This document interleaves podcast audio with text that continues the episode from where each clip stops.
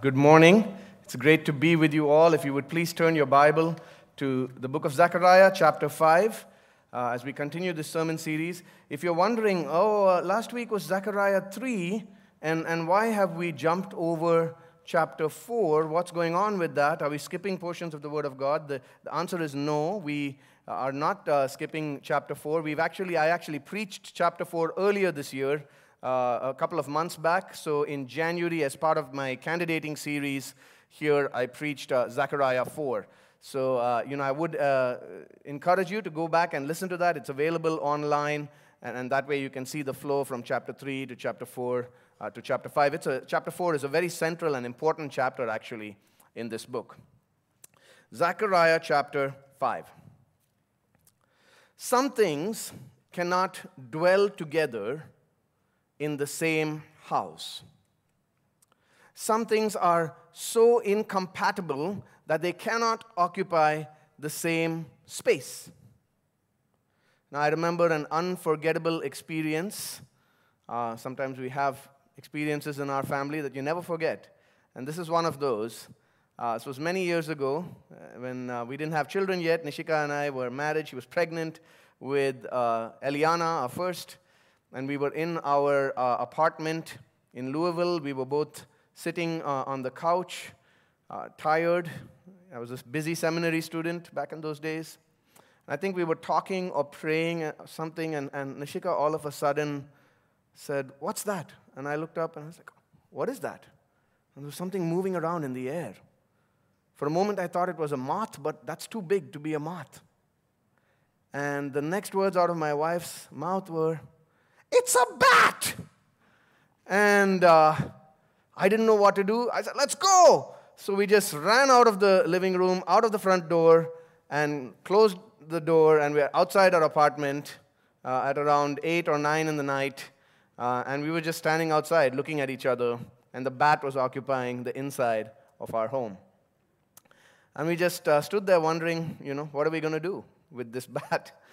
Uh, we must have stood around for about, uh, I don't know, 10 or 15 minutes before we finally decided, okay, you know, there's a uh, brother from Scotland staying nearby, and uh, so, you know, he, he seems like quite the brave fellow. And uh, I went over to his house and uh, rang the doorbell, and he came in to the apartment boldly, and I was creeping behind him, and the bat had settled on our, I think, on our dryer uh, clothes dryer, and then he took a towel and threw it over the bat, scooped up the bat in the towel, and went outside and sent it away. And we could live in our apartment again and go to sleep that night. Some things are incompatible and cannot occupy the same space. It was either us or the bat, either the bat or us, not both. You know, sometimes God's dwelling place can have some unwelcome guests. Unwelcome guests who have made a home in God's house and among God's people. Things with which the Holy Lord cannot bear to dwell. As one theologian said, there are some things incompatible with God and offensive to His holiness. Brothers and sisters, our God is holy. He is the Holy One of Israel. He is the Holy Lord.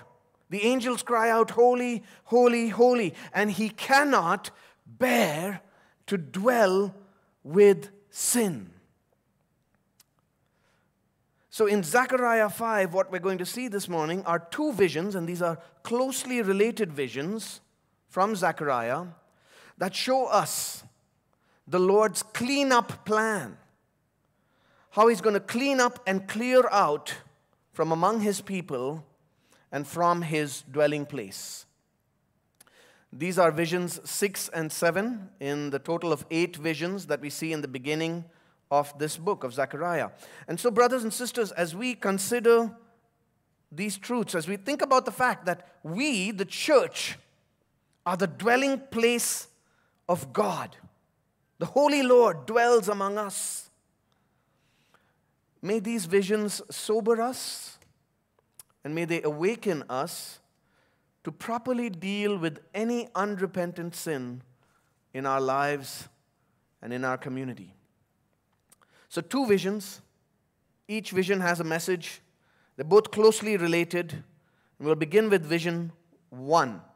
And the message of vision one is Beware, the Lord will judge sin among his people. Beware, because the Lord will judge sin among his people. Let's pick it up in verse 1. Again I lifted my eyes and saw, and behold, a flying scroll. And he said to me, What do you see? I answered, I see a flying scroll. Its length is 20 cubits, and its width 10 cubits. Then he said to me, This is the curse that goes out over the face of the whole land. For everyone who steals shall be cleaned out according to what is on one side, and everyone who swears falsely shall be cleaned out according to what is on the other side. I will send it out, declares the Lord of hosts, and it shall enter the house of the thief, and the house of him who swears falsely by my name, and it shall remain in his house and consume it, both timber and stones. So, if you've been following along in our series through the book of Zechariah with its glorious promises, you will recall that the theme of this book, the message of Zechariah, is that the Lord has brought his people back from Babylon and he wants to dwell with them. Return to me, and I will return to you, says the Lord. The Lord is returning to be king over his people, to dwell in the midst of his people. And we, and we see that theme developed in this promise in Zechariah 2, if you remember, of the promise of a glorious heavenly city overflowing with the people of God, with God in her midst as our glory. If you remember my sermon from Zechariah 4, you would recall that Zechariah is seeing the vision of the completed work, the lampstand which used to stand in the heart of the temple. Of course, when the temple is rebuilt, God dwells in her midst. And so they're hopeful for the rebuilding of the temple and the return of the Lord, Yahweh, to be among them. But you see, there's a problem these people have come back from Babylon, where they were exiled. And when they came back, they've brought with them some unwelcome guests, some sins, and some practices, unrepentant sin that continues to cling to them. They have in their midst sin that has not been properly dealt with. And if the Lord is going to dwell with his people, then he is going to deal with this. The issue here is a little bit different from what we saw last week in Zechariah chapter 3. Over there, the issue was uncleanness and guilt. And the Lord acts in sovereign grace to take off our filthy clothes and give us a right standing before Him. Well, in today's text, the issue is unrepentance unrepentance, people continuing to live in deliberate sin in the community, among the people of God. The burning question is God has brought the people out of Babylon, but how is He going to take Babylon out of the people? Like my professor used to say. How will the Lord take Babylon out of His people, out of their hearts? And here the first vision answers that question by saying, the Lord will judge sin among his people. And of course, if you're looking at the vision there, Zechariah says in verse 2 I see a flying scroll. Its length is 20 cubits and its width 10 cubits. So there's this scroll. It's very large. I'll describe its dimensions to you in a little bit. And it was flying. And the angel tells Zechariah what it is. The angel says, This is the curse that goes out over the face of the whole land.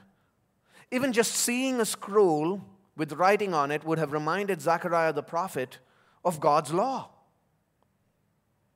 It would remind Zechariah the prophet of God's word. We do not stand over God's word, God's word stands over us.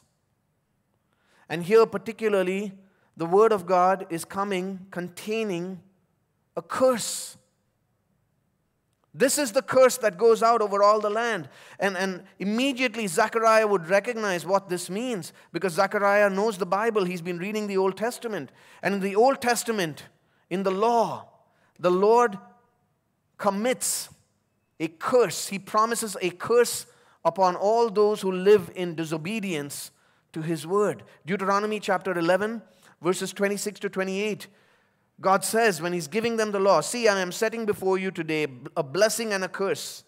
The blessing, if you obey the commandments of the Lord your God, which I command you today, and the curse, if you do not obey the commandments of the Lord your God, but turn aside from the way that I am commanding you today to go after other gods that you have not known. There's a curse for breaking God's law. These people had already, their, their forefathers had already experienced it because they tasted God's curse and were exiled, carried off to Babylon. But now they've come back to the land, and for those who continue in unrepentant sin, those who cling on to sin and wickedness in the community, there is a curse of God that is coming.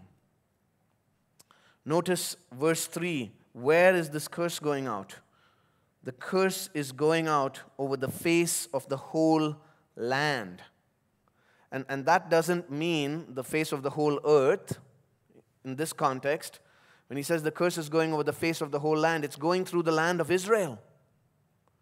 It's going among the people of God. Those who think that they are safe because they've come back to the land because they're building the temple, it's going out among them over the community of God's people. And it says there, for everyone who steals shall be cleaned out according to what is on one side. Everyone who swears falsely shall be cleaned out according to what is on the other side. If you're reading the language there in the original, or if you have the CSB, Christian Standard Bible translation, it's very helpful. You would understand that what is happening here is this, these thieves in the land and, and these people who had sworn falsely, they had been treated as innocent. Nobody dealt with their sin. They had been acquitted from their crimes and allowed to live peacefully without anyone addressing what they had done. The people had not dealt with this unrepentant sin in their midst. Direct violations of God's law swearing falsely in God's name, stealing others' property. And no one had dealt with it. Well, the Lord is going to deal with it. And the Lord is going to show his people that unrepentant sinners cannot dwell in a community that is ruled by God Almighty, the King the Lord Himself is going to clean them out. And, and I want you to think, as you think about the fact that this scroll represents a curse, think about how this scroll is described. First of all, its size, verse 2, its length is 20 cubits and its width 10 cubits. A cubit was one and a half feet.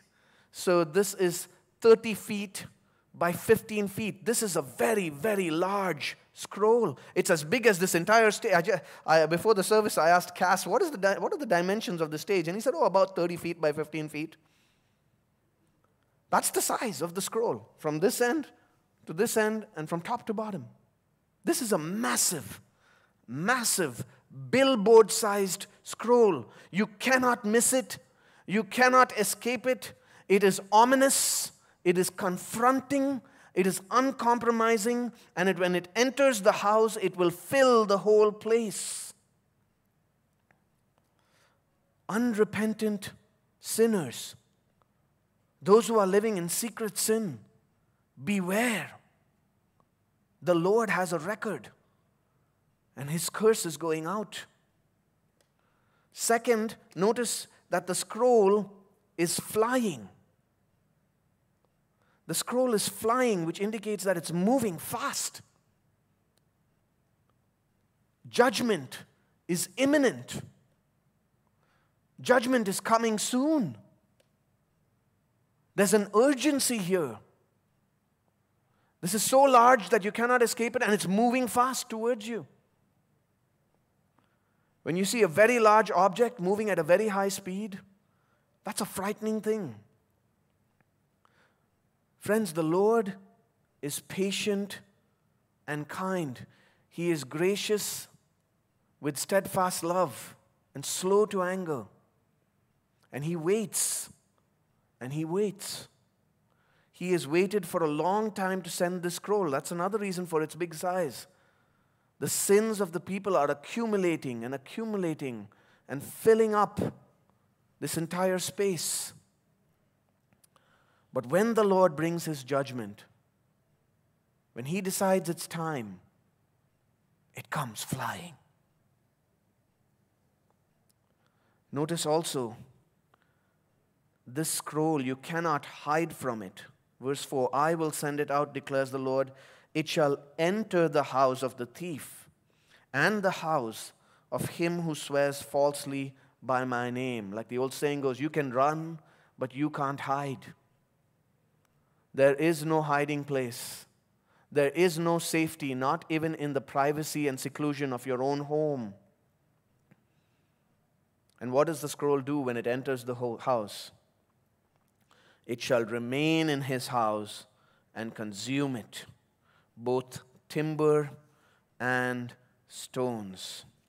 That's deadly. There is no escape from the judgment of God. And the fact that it says it consumes both timber and stones so shows that this is a complete and utter destruction that the judgment and the curse of God brings upon those who dare to live in rebellion against Him.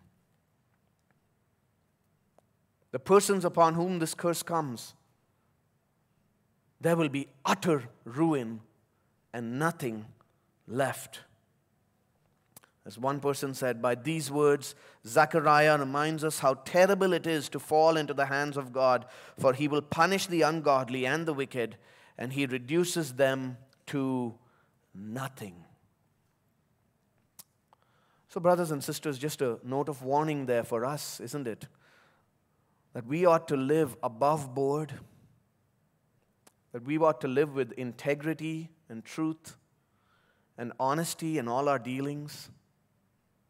It's a, it's a call to us, a reminder from the Lord, not to hide our sin, not to hide in our sin, to take holiness seriously.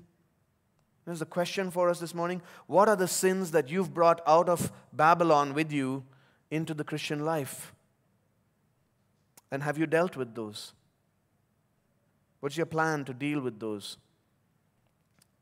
I also want to emphasize the fact that this is speaking to a community. Why are these two particular sins uh, being addressed swearing falsely uh, in God's name and, and stealing? I think it's because this were, this we, these were the particular sins of this community at that time. You'll see later in Zechariah 8, the Lord admonishes them not to do these two things to be truthful with one another, to, to live with integrity. The people had these particular sins in their midst. I wonder what the particular and common sins are in our church community. The Lord knows. I might not know or have a complete, I have some ideas, but I think the Lord knows. I think one sin, community sin, that tends to creep into ECC at times is uh, the sin of bitterness where people uh, can live in an unreconciled sort of way, holding grudge against someone else in the church for a long time, or getting upset about something and you never go and talk to anyone about it, and then all of a sudden it blows up, or you know, you suddenly send an email saying, you know, I'm angry about all these things and I'm leaving, bye bye. The Lord knows the particular sins of His people. Just like He knew what this community of people were struggling with, He knows what we struggle with. And most importantly, this passage speaks to us about church discipline, doesn't it? The practice of church discipline, where as a church, as, as, a, as the body of Christ, we are concerned to address sin and root it out from our midst. That we don't leave sin unaddressed. We don't just try and sweep it under the rug. We don't leave people in their sin without confrontation, without going and, and addressing it with them. I know maybe for some of our cultures it's difficult, but it's difficult in every culture brothers and sisters. In the East, uh, church discipline is difficult because you don't want to uh, confront someone and, and it feels like, oh, you're bringing shame. In the West, church discipline is difficult because everybody says, oh, just mind your own business. This is, you know, don't invade someone's private personal space. It's difficult in every culture. But we are responsible for guarding the purity of God's dwelling place, the purity of God's church. And if we don't warn people and admonish them and even remove them from the church because of their sin, then they will face a far greater judgment. God will judge them. The Lord is holy. And if we don't give people warnings and judge sin in our midst, the Lord will come and judge them. The church, brothers and sisters, must be a holy people. We must be a pure people. We must be a spotless and pure dwelling place for the holy Lord God Almighty. And, and this should fill our prayers that we pray for the holiness of the people of God. When was the last time you prayed for the holiness of the church? You know, make it your habit. I, I pray through the members directory. Try to pray through that regularly. Our, uh, you know, our team of uh, staff, we get together, the pastors and the apprentices, and we pray through the members directory, page by page. And even if there's someone there you see you don't know, one thing good you can pray for them is pray for their holiness. Pray that they walk holy and blameless and above reproach before the Lord. Jesus cares about holiness in his church.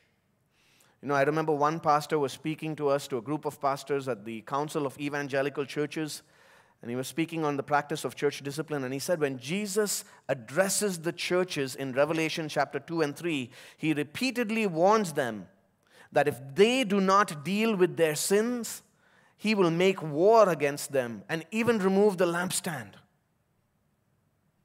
That's amazing. That's shocking.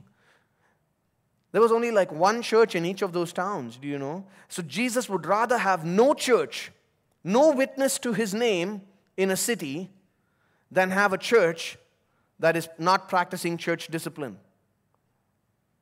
And the result is his name being mingled with sin. He would rather have no witness than have his name associated with sin. And so, as one scholar says, this is one of the most terrifying warning passages in the Old Testament.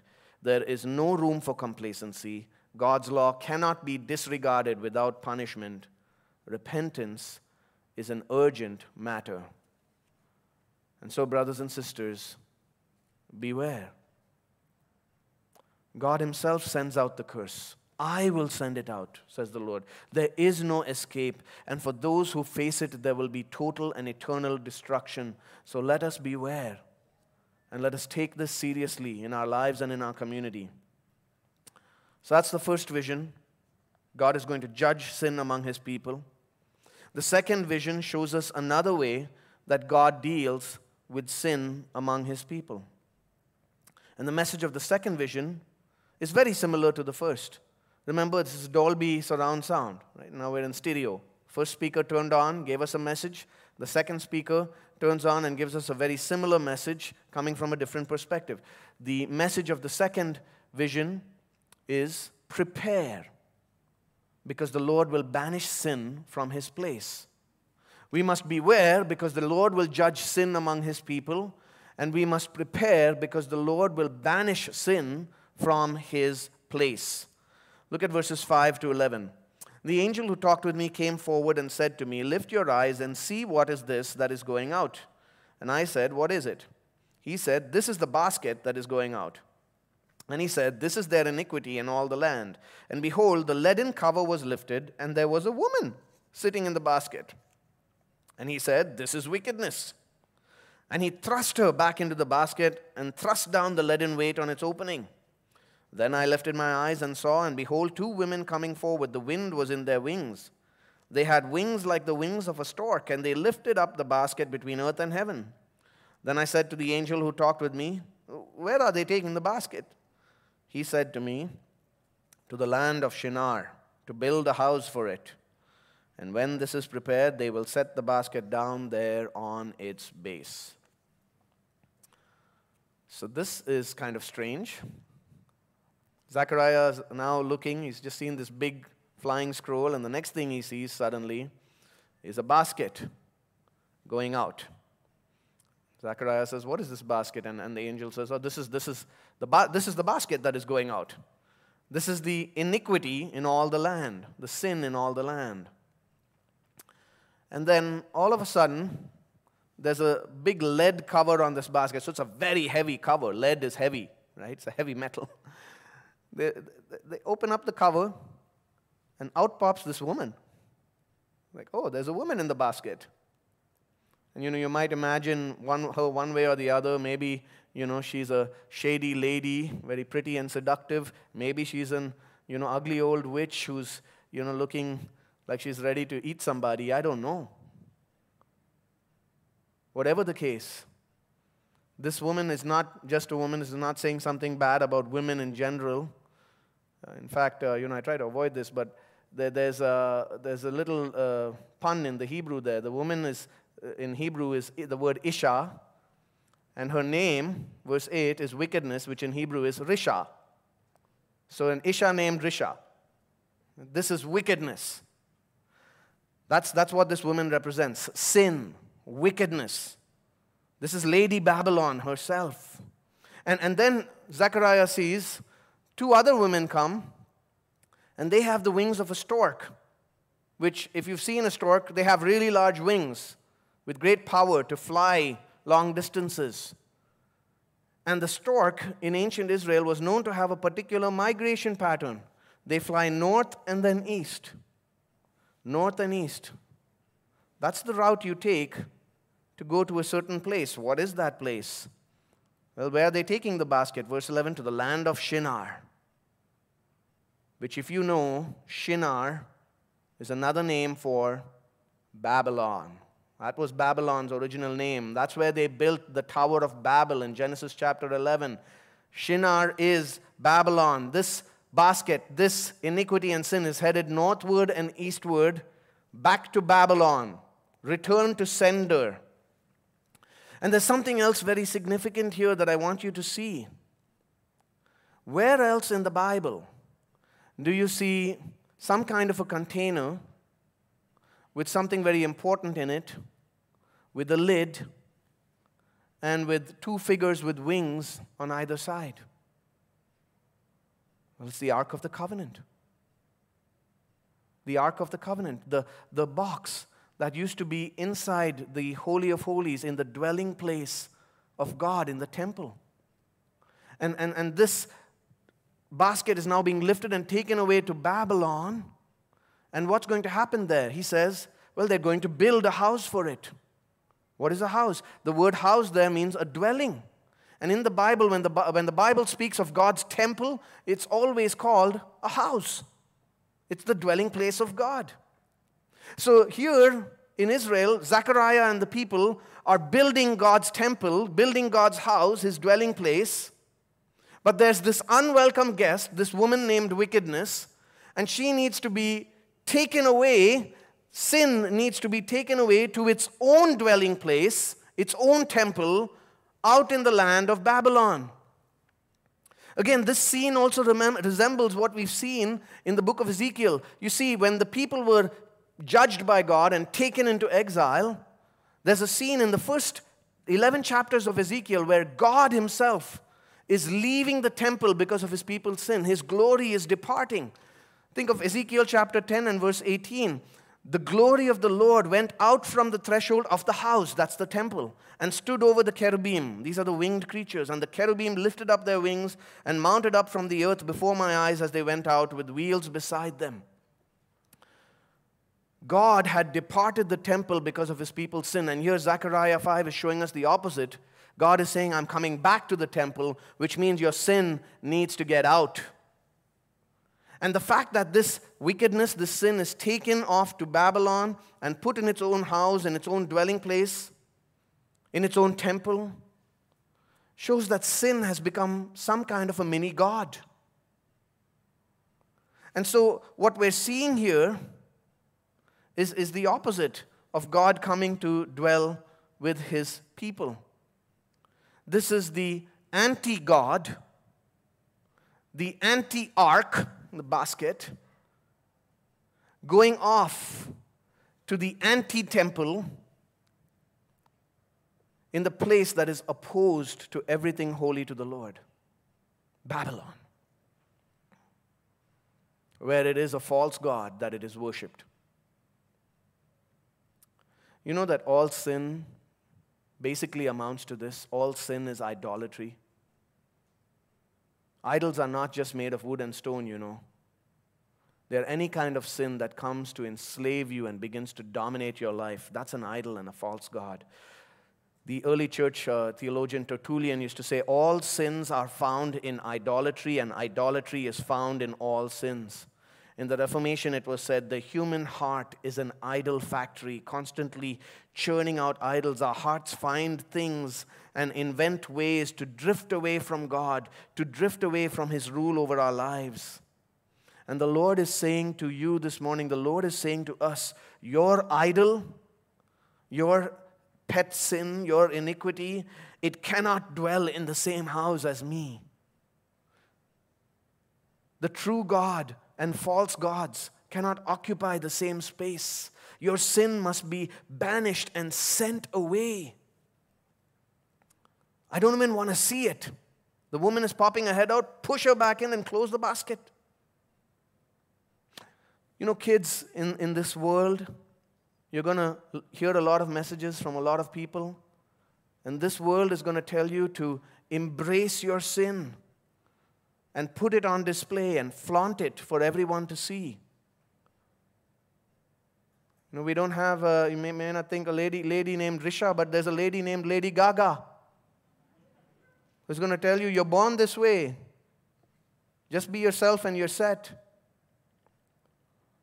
Well, God wants to put Lady Gaga in a box so that nobody sees it and sends it away. Brothers and sisters, what are the idols that are occupying the space in your heart, in your lives, that only the Lord deserves? If someone was to look at your smartphone, at your browsing history, at your WhatsApp conversations, what would that reveal about who takes first place in your life?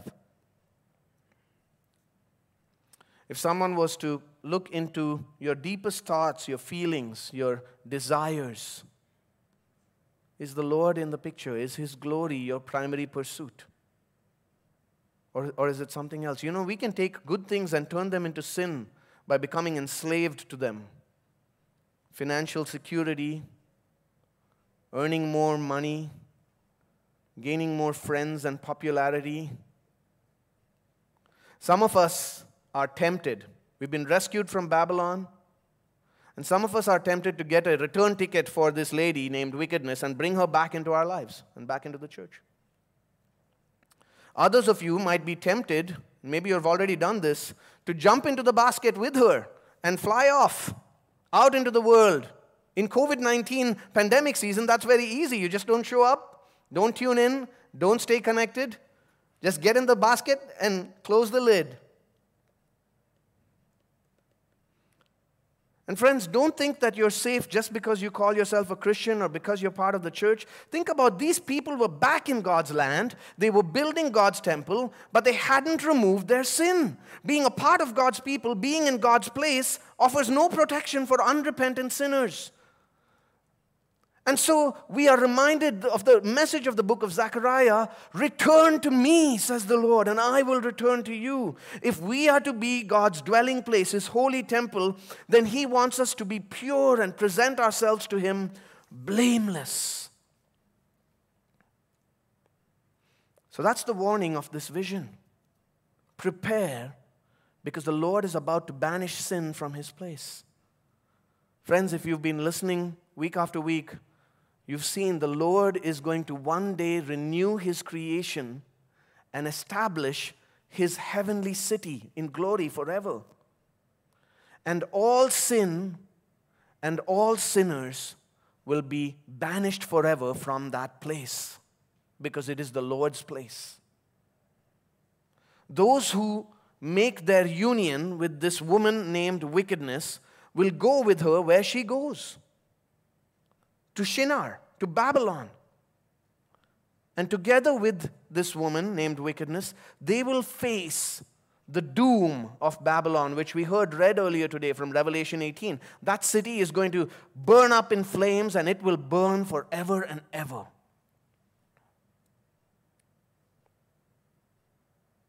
So, which way are we going to go?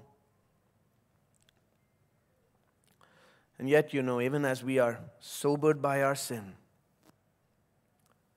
as we are sobered by the curse that goes out over all the land, as we think about our own sin and the wickedness in our own hearts, yet in the middle of all that, there's good news. Because the Lord has acted to redeem us from our curse, and He has begun the work of taking away our sin. We, we saw in the first vision the, the scroll with the curse that goes out across all the land against unrepentant evildoers. Well, brothers and sisters, there's also a gospel that should go out across the land. You and me have the privilege and the responsibility to take that gospel out across the land. And that gospel gives us a promise and a way to be free from the curse that comes upon us because of sin. Galatians chapter 3, verses 14, uh, verse 13. Christ redeemed us from the curse of the law by becoming a curse for us, for it is written, Cursed is everyone who is hanged on a tree. The scroll with the curse that goes into the house and destroys it completely, that curse came upon the Lord Jesus Christ, who went to the cross as a substitute for sinners. The curse of the scroll destroyed him on the cross so that you and I could be free from the penalty of sin. Jesus took the scroll and nailed it to his own cross colossians 2.14 he has canceled the record of debt that stood against us with its legal demands. This he set aside nailing it to the cross. All of the charges on that big bad scroll nailed to the cross once for all as the Son of God paid the penalty for our sin. All of us deserve this curse. All of us deserve God's judgment, and we deserve eternal ruin. But Christ has taken upon himself the curse for sinners, the scroll with all these charges, and he has nailed it to the cross so that we might be forgiven. So either we repent of sin and flee to the one who has borne our curse, or we stand face to face to face the curse ourselves. In, in the second vision, we saw God banishing wickedness and sin from his place. And as you read that, you know that the, the truth. The truth is that you and I, all of us, we deserve to be put in this basket and sent away to Babylon to burn and to be destroyed in our sin. And yet, God gives us hope to be purified from sin and to enter his heavenly city. Because instead of us being banished, the Lord Jesus Christ, the Son of God, he was banished, he was forsaken, he was exiled. The one who had his home in heaven from all eternity was forsaken on the cross as he hung there dying under the wrath and judgment of God, crying out, My God, my God, why have you forsaken me? And he did this so that our sins could be removed from us as far as the east is from the west, as far as Babylon is from Jerusalem. And he's begun the process of purifying our hearts and our lives even now. We are free from sin's penalty. We have been freed from sin's power. We're growing in more and more sin being taken away. And one day, we'll be completely free from sin's presence when Jesus comes back to dwell with us again with his people, and he will cast out wickedness and sin forever. So we can get ready for that day as a spotless bride, as a spotless and clean dwelling place, or we can join this woman wickedness in the city that's going to burn. That's what faces us. That's the choice. I want to speak to non Christian friends who are here this morning. Or if you're a believer in Christ, a professed faith in Christ, and you're living in unrepentant sin secretly, I want to speak to us all. You can be free from sin's penalty and the curse of judgment that hangs over you today. You can face the sentence of condemnation and, and God's curse, or you can be free of it by repenting and trusting in Jesus, who took the curse on himself. That curse has been borne, and you will be free from sin's penalty. So come and put your trust in Christ. You can be free of sin's power and its hold over your life today. You know, I know how it is to live in that bondage. I've been there. You feel trapped by your sin. You, you, can't es- you feel like you can't escape. You just wonder who will save me? What a wretched person I am. But when you come to Christ, the one who suffered for sinners, he will shut up your sin, put it in a basket, and send it away so that you never see it again. So come to Jesus. Brothers and sisters, let's pursue holiness in the fear of the Lord. Let's not hide any unrepentant sin in our hearts or lives. If there's anyone here living in secret sin, it's time to confess and repent. And let's pursue holiness so that we are a spotless and pure bride for our Lord Jesus, who's going to dwell with us forever. I'm part of a network of pastors that once a month we have Zoom calls where we just pray for one another and try to encourage one another. And last week, one of the brothers was sharing that his church building they found was built using a very harmful and poisonous substance called asbestos, which, you know, it releases particles which go into your lungs and cause lung disease and cancer. And he said the asbestos was so much that we have to tear down the whole church building and build a new one. And he asked for prayer. You know, sometimes sin can become like asbestos in the church. Let's make sure that our church doesn't need to be torn down, but that will be a good dwelling place. Let's pray. Heavenly Father, we thank you for Jesus and what he's done. Help us to live in holiness and righteousness as a pure dwelling place for you. In Jesus' name, amen.